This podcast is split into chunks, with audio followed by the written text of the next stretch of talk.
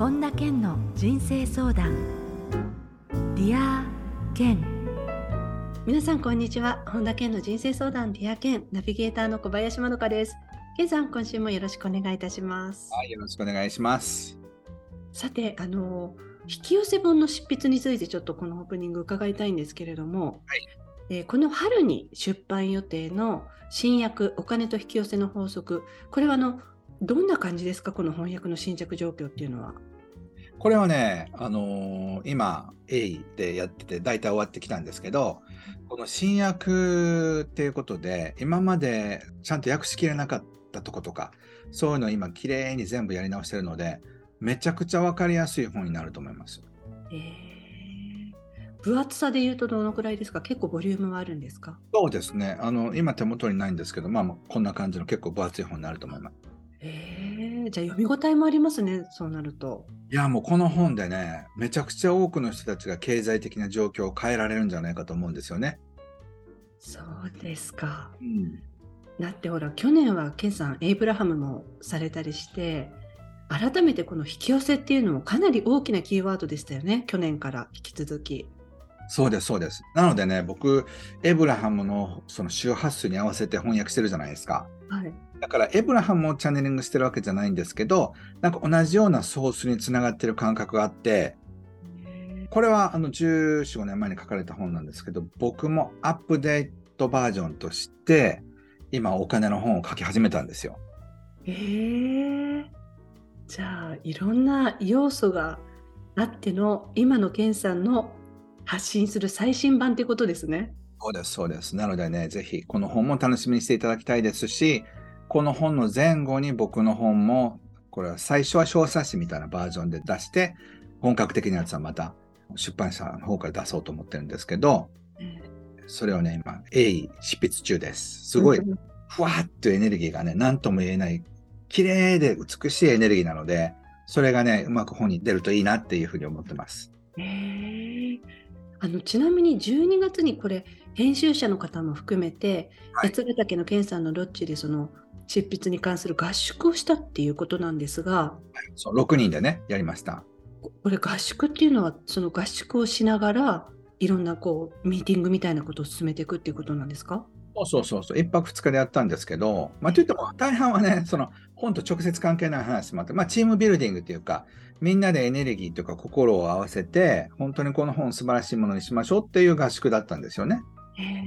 なのでそういう意味ではこの本を世の中に出すその意味とかそういうのも話したし、あのちょうどねあの寒い時期だったんで暖炉に火をくべて、あのいろいろみんなで盛り上がったんですけど、そのいろんなキーワードがあるんですよ。例えば disease っていうのは disease なんですよね。だから英語だと easy とか楽でない状態が disease なんですよ。はい。英語で disease って言ったらまどかさん分かると思うんですけど、病気って意味なんですよね。はい。だから楽でない状態のことを disease って呼んでるっていうのは、そういうこうちょっとした言葉遊びみたいなのは英語ではできてるけど、だから日本語ではどう訳すのかっていうのをこう時間をかけて話しちゃったりとか、そういうことをしました。難しいですね。そういう言語のその成り立ちの上での話っていうのが絡んでくると、それをまた日本語に直すっていうと違うハードルがありますね、そうなると。そうですそうです。だからallowっていうの前もそうでしたけど、えー、許可し可能にするって前の翻訳者の方は翻訳されてたんですけど、まあ、もちろんそれはね間違いではないんですが、それだとちょっとわからないところも出てくるので、僕はやっぱりありのまま受け取るっていう翻訳したり、受け取るっていうふうにしたり、なんかそれを許すっていう風に訳したりと使い分けたりとかしてますね。だからね、あのエブラハムって難しい印象があったと思うんですけど、そんなことはないです。あのやっぱり訳の仕方でめちゃくちゃ分かりやすく面白い本になったんじゃないかなと思いますので、楽しみにしていただきたいと思います。多分ゴールデンウィーク明けぐらいには出せるんじゃないかなと思いますね。楽しみですね。またねその近くになったらきっとこの番組の中でも取り上げると思うので、改めて皆さんね楽しみにしていただければと思います。めちゃくちゃ喋ると思います。はい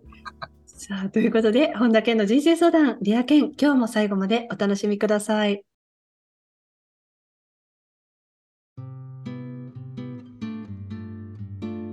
本田健の人生相談ディア健、続いては人生相談のコーナーです。このコーナーではリスナーの方からいただいた質問にケンさんに立体話法でお答えしていただきます。まずはラジオネームポムさん。ケンさん、こんにちは。こんにちは。今さんじゅうろくさいの会社員です。仕事にも慣れてきてやりがいも感じていますが、事業部リーダーになってから部下の面倒も見たりとやることが多すぎて時間が足りません。もっと仕事の効率を上げて結果を出せるようになりたいと思っているのですが、自分の負担ばかりが増えてしまい、このまま続けていくのは結構しんどいと感じています。このような状況で仕事の効率を上げるためのヒントいただけると嬉しいですということです。はい、まずね、やっぱりこう自分が働かなくても周りが働いてくれるような仕組みを作れるかどうかっていうことですよね。で、リーダーって自分がじゅうじかん働くからお前らも働けっていうリーダーもいれば、みんなすごいよ頑張ってねって言いながら自分はまた別のことやるっていうリーダーもいていいと思うんですよね。はい、なのでその鬼軍曹になってもう俺は寝ずに戦うからお前らもみたいなんだったらやっぱり全員が持たなくなっちゃいますよね。そうですね。なのでみんなが盛り上がってそれぞれが頑張れるような仕組みっていうか空気を作れるリーダーが多分最強のリーダーだと思うんです。なので自分の負担ばっかり増えてしまいっていうのは何かがずれてる可能性があるんですよね。そうするとあのケンさん、こういうリーダーで本当にその自分ばっかりが背負ってしまわないでうまくこう回してるなっていう方の共通点ってあるとするとどういうところですか？やっぱりね、あの自分で責任を持たないってことですよね。あの全ての責任を持たないということですか？そうそうそう、それぞれに任しちゃう。もうよろしくみたいな、まどかさんよろしくって、そうしてもまどかさんもう知らないからねよろしくねみたいな、なんかもう俺無理だよみたいになったらうわいかんなって私がやらないとダメになるとかってなるか、いやまあケンさんが最終的にやってくれるからいいだろうっていうふうに思われるかで、まどかさんの積極性って違いますよね。ああ、そうですね。どっかにこう頼っちゃってるのか、自分がきちんと軸を持ってやんなきゃっていうのって違いますもんね。だからそういう風な感じで本当に任されたら人は真剣にやるんじゃないかと思います。あ、じゃあこれもある意味こうちょっとこうアドバイスにして、またフォムさんがどういうリーダーになっていくかっていうのがこれからまたどうなるかっていうところですよね。そうですね。ぜひ愛されるリーダーになってください。はい、質問ありがとうございました。さあ続いてラジオネームルルさんです。ケンさん、こんにちは。はい、こんにちは。ケンさんの ライン ライブいつも楽しく拝見しています。えー、ケンさんのようになれなくても人から愛されるようになりたいなと感じています。今の私のままじゃ愛されないんじゃないかなというのが正直な気持ちです。愛される人になるためにできることがあればぜひ教えてくださいということです。はい、あのね、やっぱりこう双方向だと思うんですよね。愛ってこう愛されるだけで愛してないってことはあんまりないと思うんですよ。だからそういう意味では相思相愛の関係をどれだけ作れるかってことだと思うんですよね。はい、なので自分は愛してないのに愛だけくれっていうふうにはうまくいかないものだと思うんですよ。はい、だから誰かのことをすごく本気で大切に思ったりだとか愛おしく思ったりとかってする気持ちがあれば愛されると思うんです。うん、だから僕の場合だったら本を読んでくださる方がいたらその人のことを真剣に考えて、その人がどこで詰まってるんだろう、どういうふうに苦しんでるんだろう、悩んでるんだろうっていうのを一生懸命考えてその人の役に立つような本を書いてるつもりなんですよね。だから作家に二通りあって、自分の好きなことを書く人と人のために書く人がいるんです。で、僕は自分のために書くんじゃなくてやっぱり人のために書きたいなっていうふうに思ってるんですね。だからそれは僕の愛の表現なんです、読者の人たちへの。はい、なので僕が読者の人たちに対しての愛を持って書けば書くほど愛されたって感じる人が僕のことを愛してくれるってことになるわけですよね。うん、僕は好きなこと書いてて愛してくださいっていうふうにやってて、お前勝手なこと書いてて全然愛好きにならないっていうふうになるんじゃないかと思うんです。となると愛される人になるためにはまず自分からっていうところですかね、最初に。そうそうそう。だからあのまあ、例えばこう ライン ライブって難しいんですけど、これはねたくさんの人たちが見てくださってる、その人たちのことを大切に思って自分はかっこよくいたいんだけど可愛い猫ちゃんになったりとかね無理やりこういうふうに頑張ってるわけですよ。だから、はい、皆さんが楽しく思えるなら僕は猫にもウサギにも何でもなりますよっていうのか、いやいやかっこよくなんかイケメンのやつしかならないっていうふうなのかの違いってことですよね。だから自分はある程度ちょっと変えて、まあ、犠牲とかってことじゃないんですけど自分を変えてでもなんかしてあげたいっていう気持ちがどれだけあるか、まあ、サービス精神ってことかもしれないし、うん、レストランをやってたとしてもやっぱりそういう愛情みたいなものってお客さんって感じますよね。そうですね。ちょっとしたなんかフルーツとかデザート、これはあのサービスですとかって言われたらちょっと嬉しいじゃないですか。はい。だからそういう気持ちがいっぱいある人っていうのは愛されるんじゃないかなと思います。なんかそこって健さんがよくお金で言ってることと共通しているなって今感じたんですよね。そうですそうです。相思相愛の関係になれるかどうかですよね、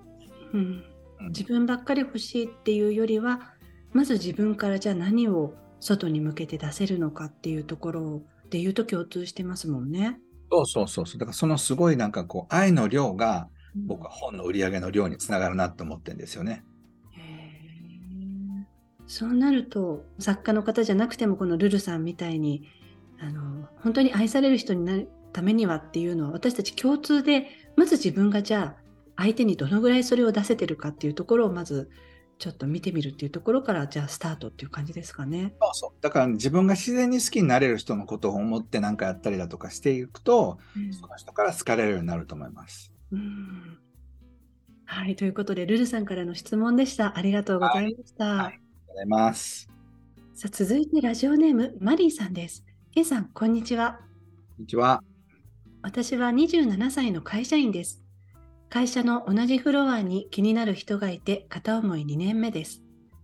ただ仕事上のつながりもなく一方的に好きなだけなので何も進展がありません。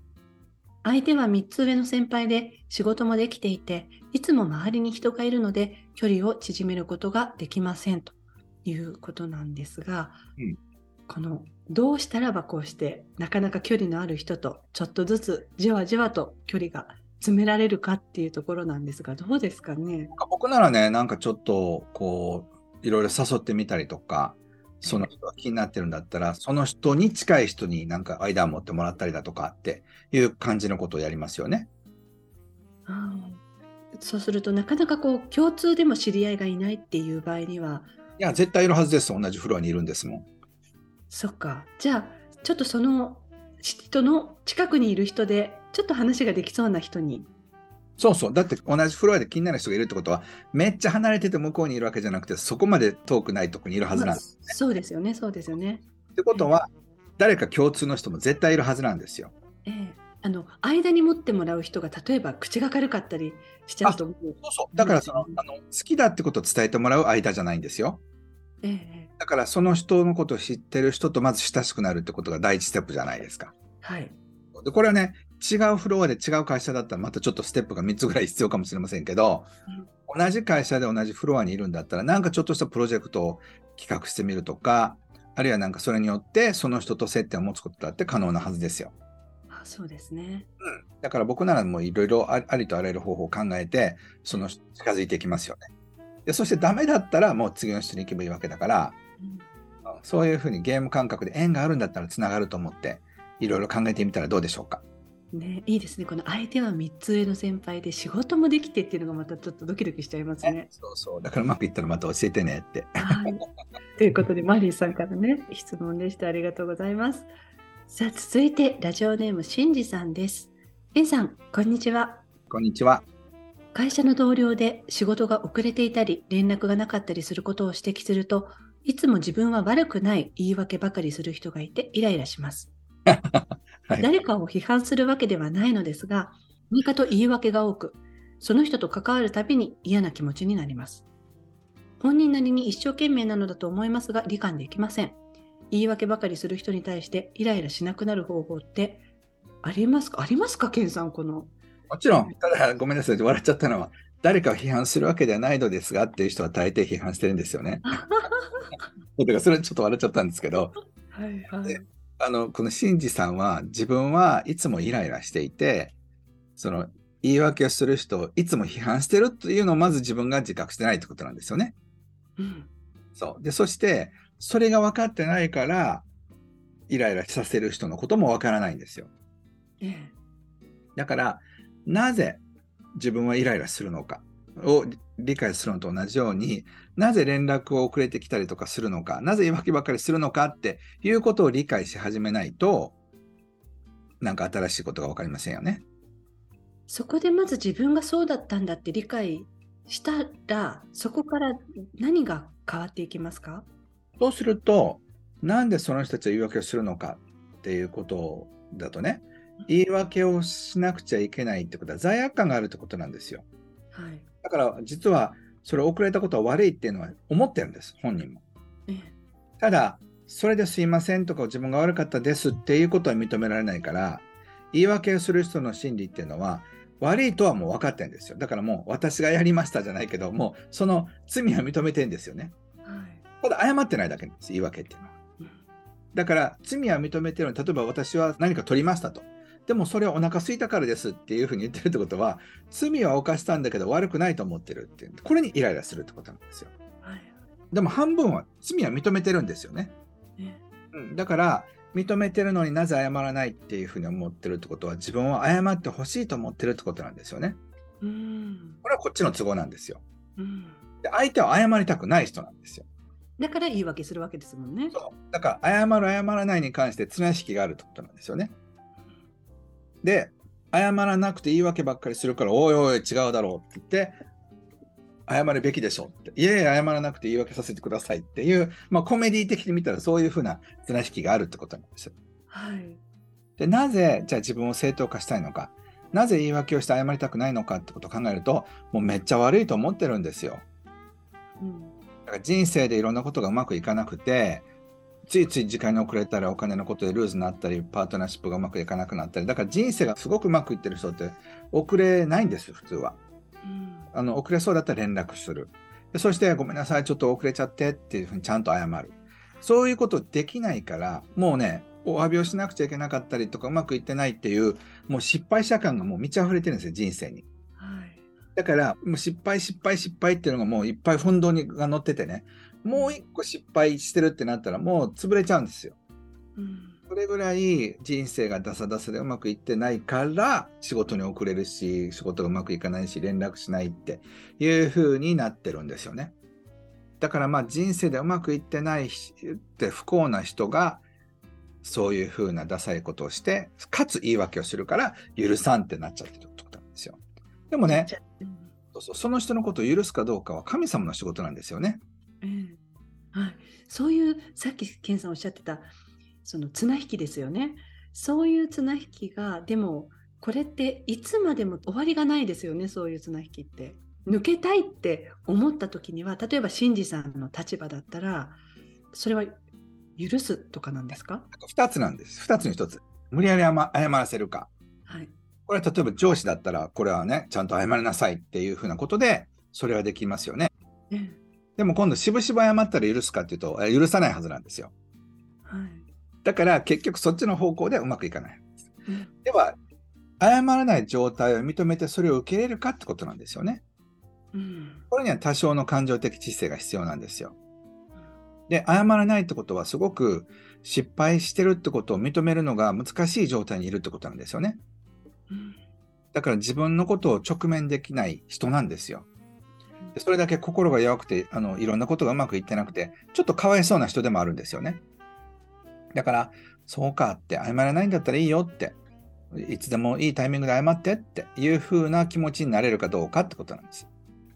でね、もう少し深くいくと、なんでそこでイライラするかっていうと、自分も人生がうまくいってないと思ってるからイライラしてるんですよ。だから自分の人生のうまくいってない部分がその謝らない人と共鳴しちゃってるんですよ、実はね。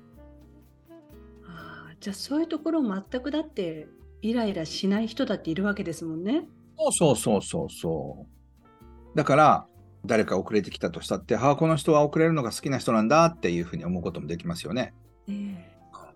でもなかなかそこに自分が共鳴してるから反応しちゃってるっていうのは、多分信二さんの立場だったらちょっと認めづらい部分もありますよね。そうそう。でもその認めづらさとか自分と直面できない度合いは、遅れたのに謝らない人と同じなんですよ、実は。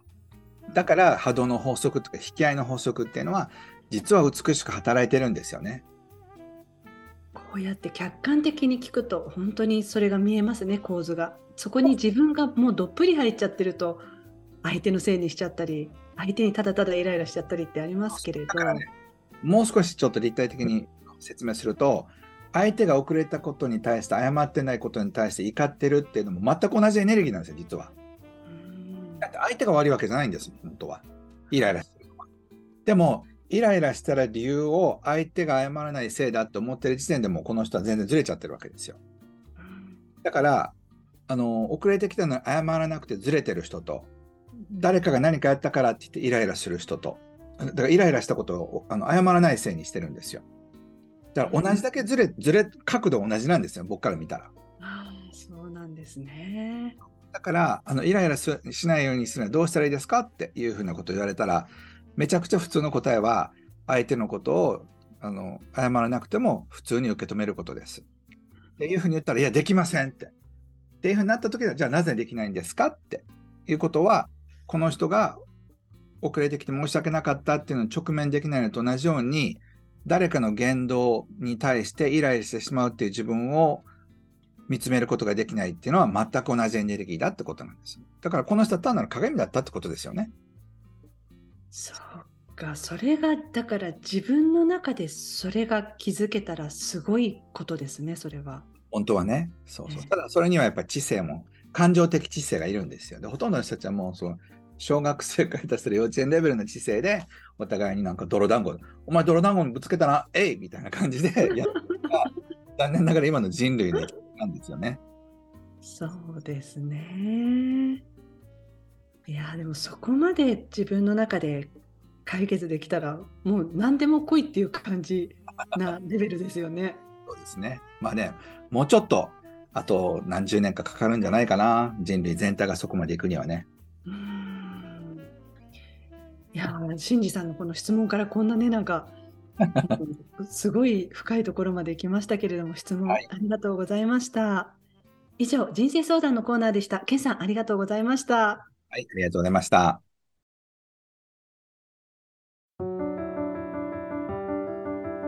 本田健の人生相談ディア健。続いてはハッピーライブラリーです。皆さんが人生を幸せに、より豊かに過ごせるための特別な一冊をご紹介しています。それでは最初の一冊目ご紹介ください。はい、コンパッションという本で、トゥプテン・ジンパ博士が書かれた本です。あの、この本はどういう本なんですか？はい、慈悲心を持つ勇気が人生を変えるっていう副題があるんですけど、この慈悲の心っていうのが、えー、まあ、スタンフォードのね、あの研究で利他主義の研究っていうのから生まれてるんですけど、このはっしゅうかんのメンタルプログラム、こう慈悲の心を持つってことがどれだけその自分と周りに優しくなるかっていう、すごい研究をベースにした本で、ちょっと難しいんですけどものすごく深い本でね、あのにせんにじゅうにねんに読んだ本の中でもベストごに入るなっていう本なんです。利己ではなく利他の精神ということですね。そうです、そうです。なのでね、あのそういうのに興味がある人はぜひね、コンパッションという本を読んでいただけたらと思います。はい、ぜひこの一冊も皆さんチェックしてみてください。はい、続いての一冊を教えてください。はい、えー、ひゃくてんの褒め方という本で、原邦夫さんという方が書かれた本です。はい、えー、確かこのコーナーでも以前原さんの本ってご紹介されたこと、今朝あったような気がするんですけれども。はい、原さんってね、あの褒めて育てる褒めいくっていうのを提唱されて世界中でね活躍されてる方なんですけど、はい、本当にね人柄も素晴らしくて、あの世界的に活躍していく、あるいはもう活躍している日本人の一人なんですよね。テッドでもすごく大々的に動画が見られていて、すごくあの英語も頑張ってますよ。そうなんですね。内容も素晴らしいです、ね、褒められたいですよね、人って誰しも。そうそうそうそう、だから本当にねすごく素敵ですよ。はい、ぜひこちらのひゃくてんの褒め方、この一冊も皆さんチェックしてみてください、はい、さてこのコーナーではあなたからのおすすめの一冊も募集しています。リアケンアットマーク アイオフィスドットコム までエピソードとともにお送りください。以上ハッピーライブラリーでした。それではケンさん、今日の名言をお願いします。私たちの人生は私たちが費やした努力だけの価値がある。モーリアック。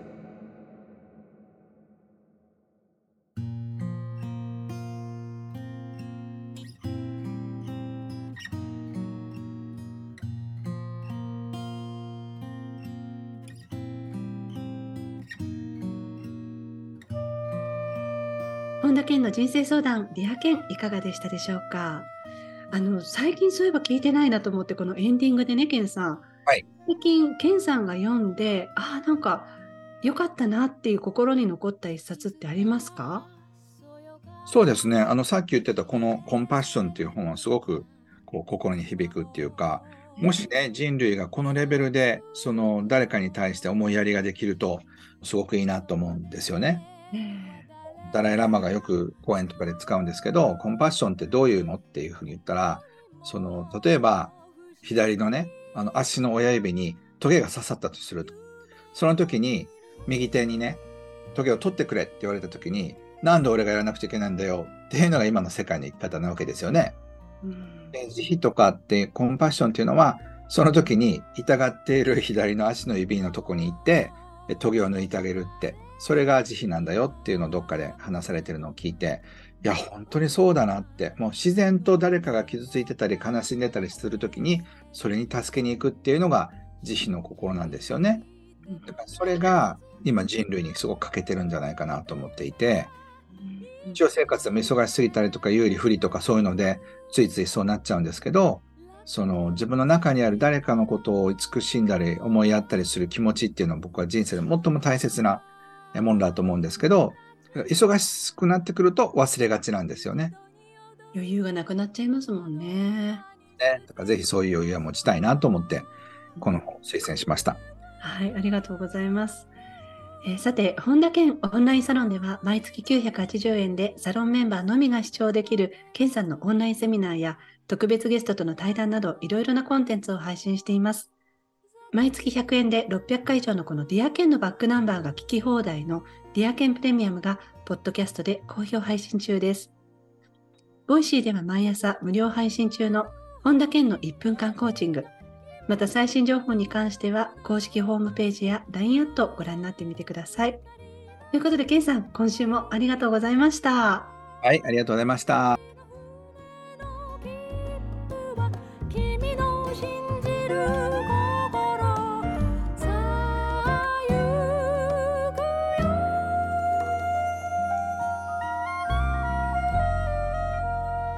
最後に本田健セミナーに関するお知らせです。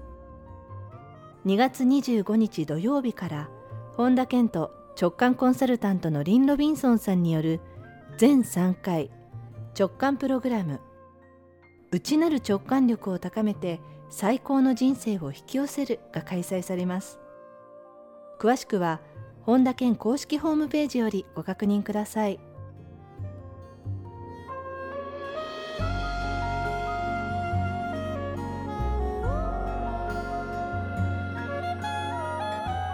本田健の人生相談ディア健、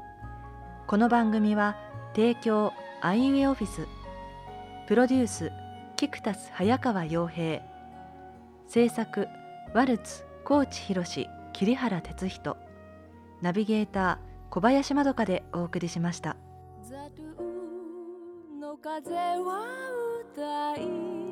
続ける夢の魔法の不思議な力